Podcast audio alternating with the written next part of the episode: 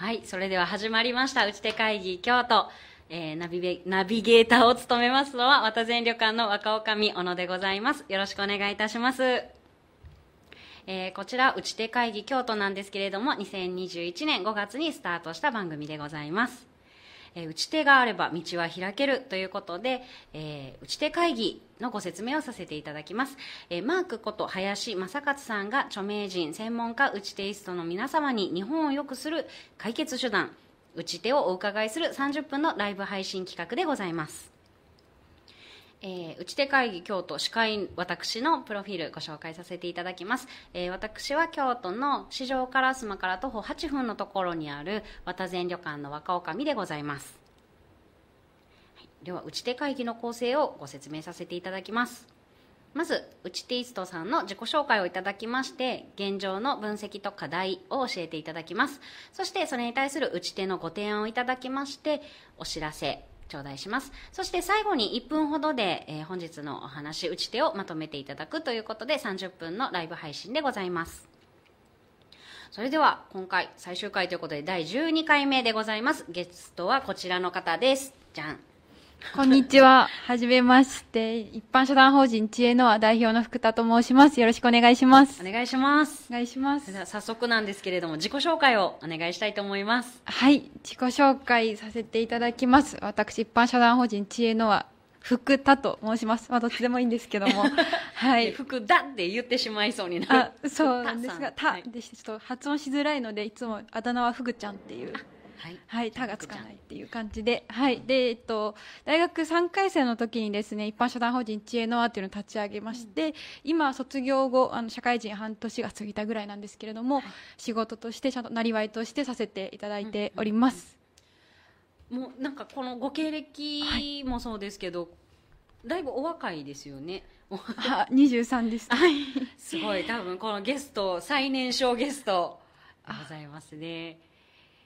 はい、オーバーツーリズムの研究、あ、大学さんねんせいの春、オーバーツーリズムの研究っていうことなので、はい、それえにせんなんねんやそれ。じゅうきゅうねんですね。にせんじゅうきゅうねん、あ、にせんじゅうきゅうねんはもうすごかったですね。そうです。すごかった時のしがつぐらいから始めて、うん、ヒアリングを始めて、そのじゅうがつに設立して、はいはいはい、でじゅうにがつぐらいから肺炎の話が聞こえてきて、その次のしがつにも緊急事態っていうような、もう怒涛のあれ一般社団法人立ち上げたけどみたいな、はい、存在意義問われるみたいな、うん、感じだったんですけど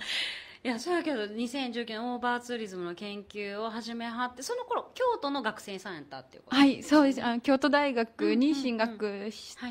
て、あの実は私全然京都関係ない人でして。ご出身は京都じゃない。そうなんですよ。うん、生まれは千葉です。えっと、育ちが埼玉と台湾で、本籍は名古屋でみたいな感じで結構ぐちゃぐちゃなんですよ。はい、大学生の時に初めて京都にいらっしゃって。そうなんですよ。もう衝撃的な観光みたいな。はい、いや、いいなと思いまして、うん、この街になんかこう何かできたらいいなっていうところで、こう何かお力になれないかなと思ってですね、まあ、その一方で、まあ、オーバーツーリズムっていうところ、はい、違和感っていうところがあったので、うんうん、そこに対して微力ながらお力になれたらなというところで、はい、ありがとうございます。で今は、えーと、社団法人を学生さんの間に設立されて、卒業後もその社団法人の活動を続けられているっていうことなんですね。はい、そうです。お仕事として。大道ドリンコさんは、えーと、てて契約締結ということで一緒に移行されているような感じですか。あ、そうです。あのプロ契約っていう契約をしていただいておりまして、あのスポーツマンと同じ感じの契約を、大道も他のスポーツマン契約してるんですけど、それを社会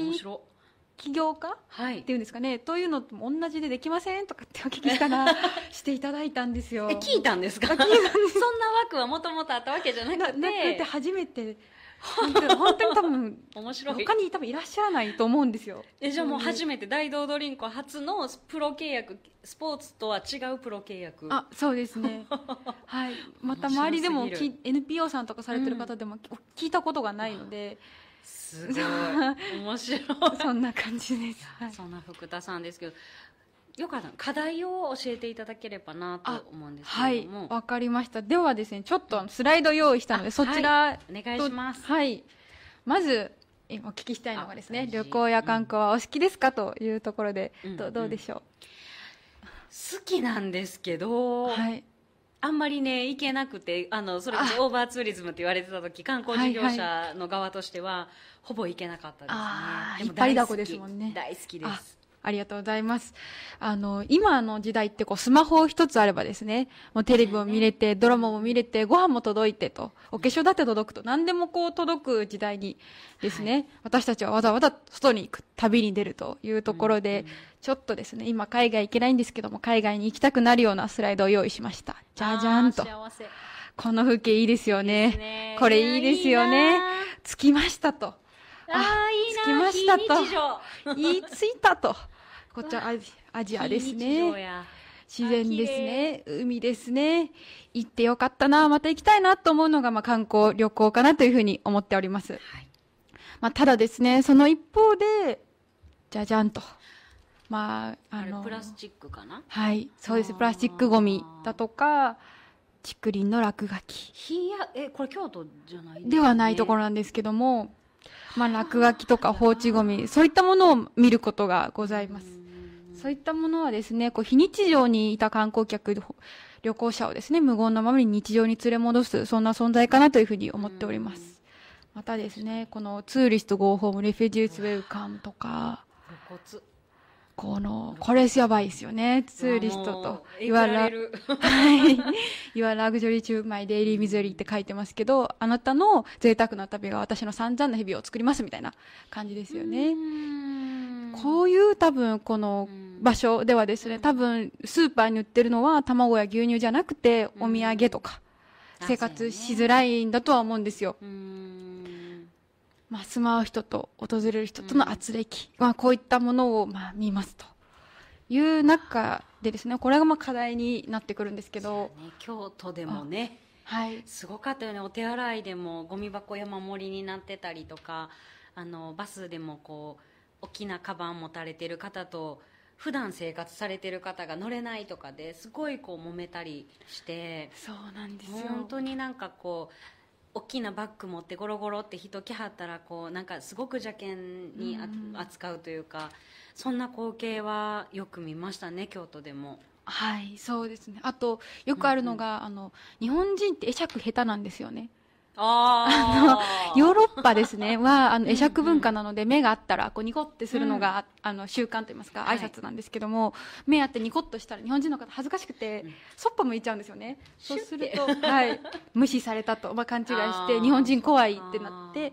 まあ、あのどんどんどんどん萎縮していってしまうと。そういったこう日本人をあんまり好きでなくなった、嫌いになった人に日本人のために夜静かにしてくださいって通じるわけがないんですよね。まあ、そういったこう負の連鎖というのがこう回っていたというのが観光地でして、まあ、そこに対してですね、まあ、想像するのであるというところで、まあ、観光地ってこう魅力的だから人集まると思うんですけども、うん、はい、こう自然も建物も美しい観光地では、うん、なんか人間もいつもより美しかったらいいなって、こう魅力的だったらいいのになって思ったんですよね。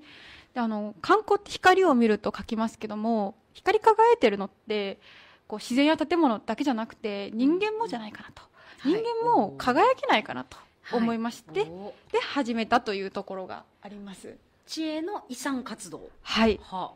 あ、具体的にはそれが何かと言いますと、うん、輝くきっかけ作りと、その、まあ、寄り添っていく、お前よりを持っていく、うん、そういったきっかけ作りっ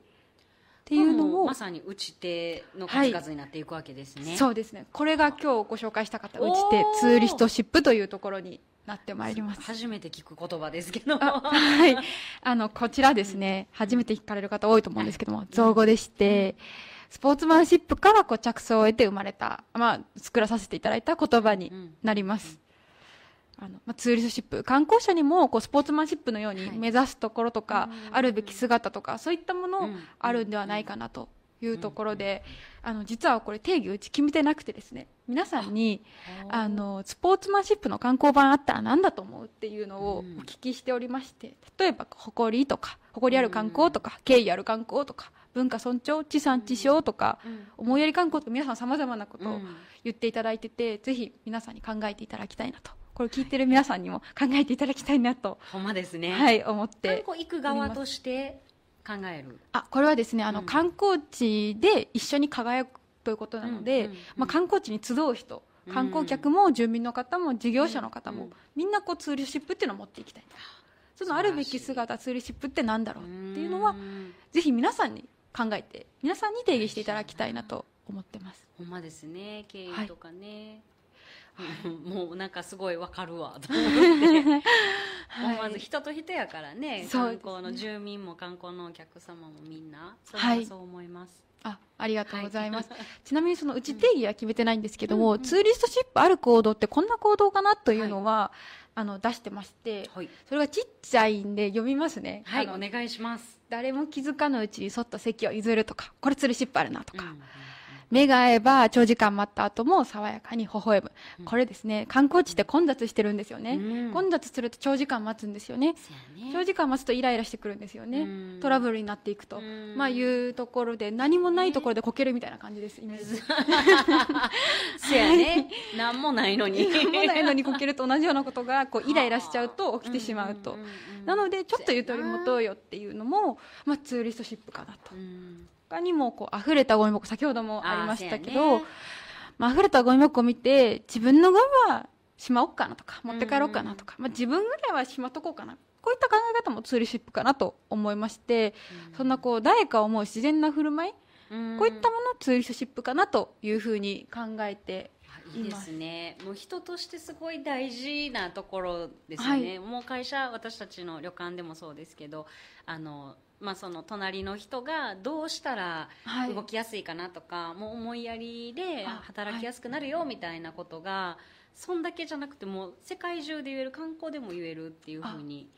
今聞いてて思いました。いや、ありがとうございます、うんうん、その動線考えたりするのもツーリシップの一つかなと、うんうん、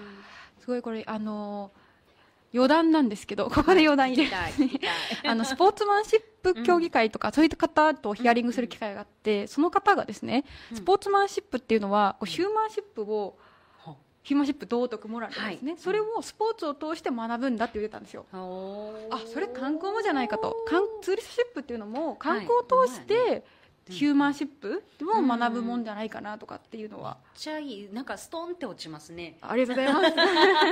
ありがとうございます。腹落ち、はい、腹落ち重要ですうん、はい、まあ、そんな感じですね。ツーリストシップっていうのはこう、うん、まあ、すべきマナーとかモラル、はい、マナーを禁止事項とかっていうのがやっぱりこうあると思うんですけども、うんうんうん、もっと楽しいことしていきたいこと、輝くことってしていきたい、うん、自分が楽しむために輝いていくと、はい、思いやりのある行動をしていくというような感じにしたいことにできたらいいなと思ってですね、うんうん、うちあのツーリストシップの普及をしますっていろんなところで言ってるんですけど、はい、ツーリストシップの普及を通してですね、ここに書いたように人を思い、物を思い、自然を思う舞をですね、うん、地域特有の文化に合わせて楽しんでほしい、そして輝いてほしいというのが、あの、はい、やりたいことです。いいですね。どう普及ってでも結構難しいかなって思うんですけど、はい、めっちゃむずいですよ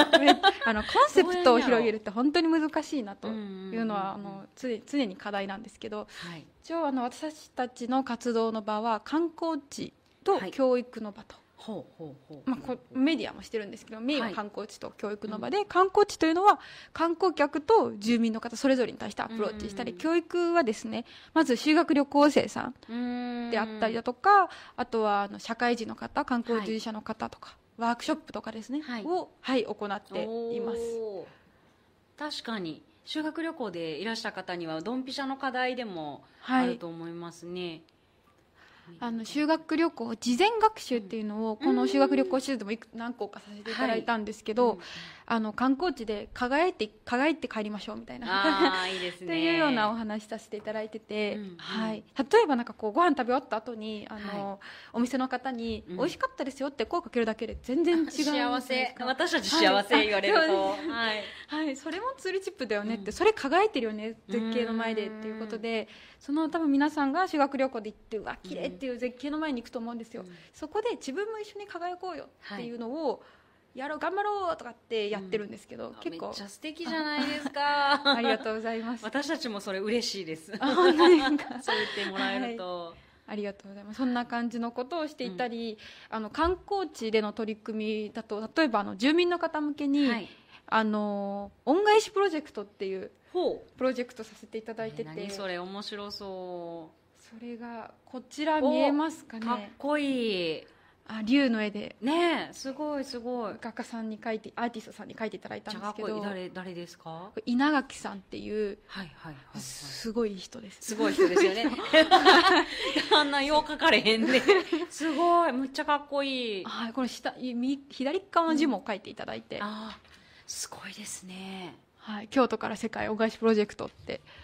これ世界へ恩返し。あ、そうなんですよ。はい、あの、えー、これは昨年末に行ったんですけど。うんうんうん、あのコロナで、まあ、来れない状況の時に、はい、来てくれてありがとうを届けようっていう、うん、観光客の皆さんに今まで来てくれてありがとうっていうのを届けられたらいいなと、はい、もう素敵、ありがとうございます。また来てねっていうのはようあるけど、はい、そうじゃなくて今まで来てくれてはったことに対してありがとうって伝えるということですよね、はい、あ、そうですそうです。めちゃめちゃいいですね。あのこれ私が考えたわけではなくて、うん、こういろんなヒアリングをしていく中で、はい、あるおじいちゃんが言ってたんですよ。ほう、いや多分来て来てじゃないねみたいな感じで、あの来てくれてありがとうやねみたいなでおっしゃってたのを、それを拾って届けたいなと思いまして、はい、うん、あの京都市民の方に、あのこういう思いもしあればご賛同いただけたらメッセージくださいというのをさせていただいて、結果せんにひゃく通のメッセージ集まりまして、あとこう伝統工芸、はい、あ、待ってくださいね、こうこんな感じで。あの招き猫とか、こ、はい、あの呉服呉服呉服、はい、あの比叡山延暦寺の開光院さんってところから、はいはいはいはい、角田石の呉服、あの迷えっと、えー、もう疫病退散の絵描いてあるやつですよね。あ、そうですそうです。神みたいな、神の呉服、はい、とかあ、いや、すごいな。いただいたりとか、螺鈿のストラップとか、えー、すごい、いろんなあのものいただきました。西陣織、京都の伝統産業の品々みたいな、はい、西陣織、螺鈿、すごいとか、いろんなもの、あとお土産屋さんからマスクとか、はい、を皆さんからメッセージせんにひゃく通と、いろんなにじゅうぐらいのグッズをあの皆さんからお預かりさせていただいて、はい、それをあの和菓子屋さんの、はい、ある西陣の和菓子屋さんの箱の中に全部詰めさせていただいて、はい、大使館にお送りしたんですけど、面白い。和菓子、普段やったら和菓子入ってる箱に、はい、グッズ、お手紙と、いや、はい、素敵やな。これ今までやったことがないらしくて、うん、和菓子っての箱って和菓子の顔になるので、はい、自分のお菓子が入れちゃいけないらしいんですよ、その召集感として、はい、なんですけど、もうこの今回の企画には賛同するからということで特別に許していただいたっていうところ、本当にありがたかったです。めちゃくちゃレアな、そうなんですよ、すごいですね。さっき国旗がたくさん見えてたんですけど、はい、こんな感じで、ここはもう送らはった。あ、そうですね、送って、うん、その国旗の掲載も許可いただいた、うん、そうか、掲載許可もないとそれはダメですよね。そうですね、いろいろちょっと難しいので、はい、そうかそうか。ってこともこうリレーション取ってというか、コミュニケーション取って、はい、送ったことに対してご返お返事いただけるような。あ、そうですね、はい、こことかやり取りさせていただいて、もうその後も、うん、これ結構前にさせていただいた、はい、あの年初ぐらいまでだったんですけど、もう半年以上前なので、はい、その後にこれコロンビア大使館と交流イベントしたりとか、はい、ミクロネシア大使館と交流イベントしたりとか、あらら、その大使館とのつながりを生かして、はい、この京都の人とのつながりっていうのを作っていけたらなっていうので、いや、すごいですね。その送っておしまいじゃなくて、そこからもうご縁がつながってそれ続けてらっしゃる、うん、これい今いた反応は映った反応は地元、はい、京, 京都のあ京都の、はい、この子どもたちには、うん、あのありがとうの気持ちを込めて、うん、竜の絵を描いてもらったんですよ、はあ、えー、これぐらいの紙に可愛らしいかったんですけど、はい、それを送りたい、はい、ちょっとデータないんですけど、はい、すいません、いえいえ、はい、すいません。それなので、はい、今度ミクロネシアから挨拶っていうので、うん、あの大使、大使の方からミクロネシアの説明をしてもらって、はい、すごい可愛かったんですけど、はい、ミクロネシア大使に質問ありますかって、はい、園児がですね、うん、手を挙げて、うん、ミクロネシアにカタツムリはいますか？かわいい、かわいい、かわいい、かわいいよ、はい、そうなんですよ、いいな、なんですけど、はい、その返答がいます、はい、食べてますだいぶ面白い交流会になりました。大人面白いけどお子さんびっくりみたいな、驚愕っていう感じで、はい、面白い。こんな感じでこう異文化交流、初めての異文化交流なので、うん、子どもたちからしたら、うんうん、はい、とか、まあ、その後にこうツールシップってお互いに寄り添っていこうよっていう話を、はい、まあ、させていただいてるっていう感じですね。素晴らしいです。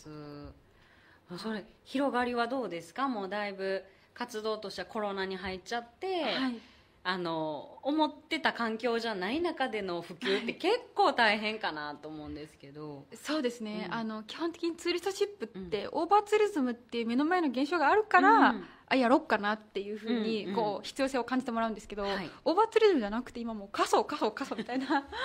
その中でツーリストシップって言ってももう、はい、なかなか難しい部分はあるはあるんですけども、うんうん、まあ、コロナ落ち着いたらですねまたこう世界規模であの、うん、観光客増えてますから、はい、もっと大変なことになってくるというので、はい、あの、うんうん、下準備をさせていただいていまして素晴らしいですね。実はあの京都でツーリストシップの証って今お手元に、はいうん、私これはね、はい、大好きで実はありがとうございます知らん顔してずっと聞いてるみたいなこれ見えるかなあの京久米紐でツーリストシップの証っていう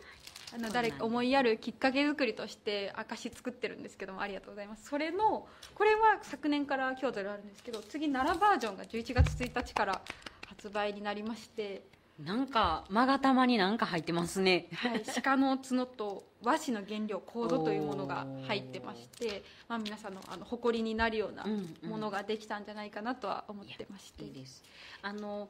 これはつけてるとツーリストシップを考えてますよとかそういうアピールにもなる感じかなと思ってつけてるんですけど、はい、それで間違いなさそうですか？もちろんでございます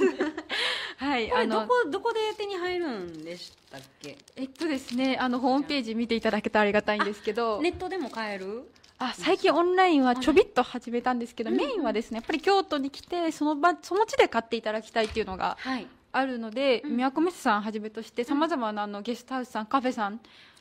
等であのレストラン等であの販売しておりますので、はいはい、ぜひあの見ていただけたらありがたいです。めっちゃ可愛くてこれはちょっとこう落ち着いた色にしてるんですけど本当に可愛いカラフルないろんな色があって、はい、で長さがここの組紐をここキュッと縛ることで長さの調整できるんですよね、はい、そうなんです。でこうマグネットでだからあのかなり素敵やしなんか身近にこの組紐つけてるだけで心を楽しい踊るみたいな、うん、あ, ありがとうございます、えー、着物にも似合う。そうなんです。違和感着物でも違和感ないから私ほんまつけさせてもらっててありがとうございます。よかったら、はい、あのツーリストシップのきっかけとして、うん、なんかせやね、はいマタニティマークとかってこうつけた人ではなくて、うんうん、その見た人が一席変わると思うんですけども、はい、ツーリストシップの証はつけた人がぜひ席変わっていただくとか、うんうんまあ、行列でも譲り持ってもらうとか、うんうん、そういったことをこう自分からしていく、うんうん、自分へのきっかけ作りとしてなんかつけていただけたらいいなと思ってます。すごいです。これから本当に観光って戻られるっていうのはまあ、体感としても実際あってお客様今じゅういちがつとかのご予約も、まあ、昨年比べたらななわりぐらいなんですけど、うんうん、やっぱその時に前みたいななんかお客様がこうストレスいっぱいもうめっちゃ混んでたって言って、うんうん、旅館に戻られるっていうよりはなんかすごい混んでたけどこういう方がこういうふうに席譲ってくれはってねとかそんなんでほっこり帰ってきてくれはったらいいなって思いますね、はい、事業者としても あ, ありがとうございますそうですねそんなこう、うん、なんか思いやりとかがある振る舞いっていうんですかね、うん、そういったものでこう輝く人がたくさんいたら観光ってもっとこう魅力的な空間に、はい、輝く空間になるかなと思ってます、うんうんうん、すごいですね。もうなんか結構終盤にはなってきちゃったんですけどもし感想とかあればあのコメントでいただければめちゃくちゃ嬉しいですし、はいね、あそっかこれリアルだったんですねそうそうそう、はい、あの感想とか質問とかあればですし、はい、あのこの放送後でも多分福田さん福ちゃんは答えてくれはると思うのでよかったらハッシュタグ打ち手でコメントいただければと思います。 あ, ありがとうございます。ありがとうございます。言うてる言うてるまですけどなんかお知らせとかあれば、はい、お知らせ皆さんによかったらそうですね、うん、まず今日はあのツーリストシップって言葉ぜひ持って帰っていただきたいなというのと、うん、じゅういちがつついたちから奈良もあの、うん、させていただいたりと今後あの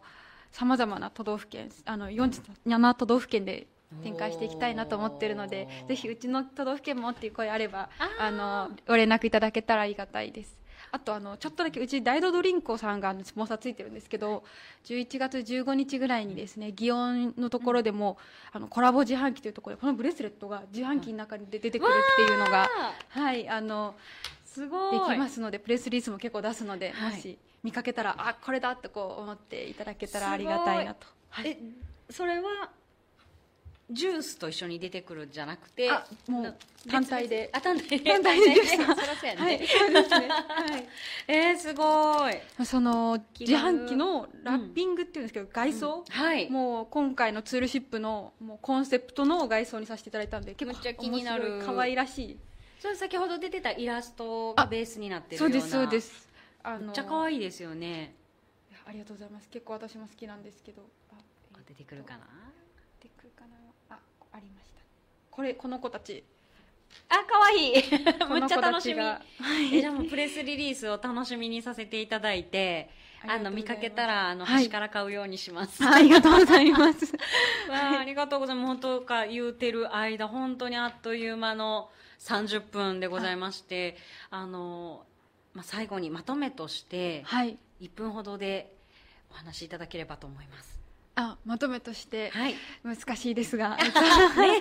そうですね、まあ、私どもツーリストシップっていうものの普及を行っておりまして、それはこう私自身大好きな、まあ、観光旅行っていうのは、皆さんのこう見聞っていうんですかね、広めるすごく大切な、まあ、価値観も多様になりますし、心豊かになる、そういったものを少しでもこうみんながもっと楽しんでもらうためにツーリストシップっていうものを普及をしていきたいと思っているので、皆さんもぜひあのツーリストシップを意識して観光をしていただくと、もっと楽しめるかなと思います。はい、まとめられてます。え、バッチリ。すごいです。もう本当に私たちもツーリストシップ、あの観光事業者としても、私も京都の一市民としても、で京都から出てどっかに旅に行くときにも、あのこのブレスレットはつけてツーリストシップ意識して生活していきたいなって思います。ありがとうございます。福田さん、今日は本当にありがとうございました。こちらこそありがとうございました。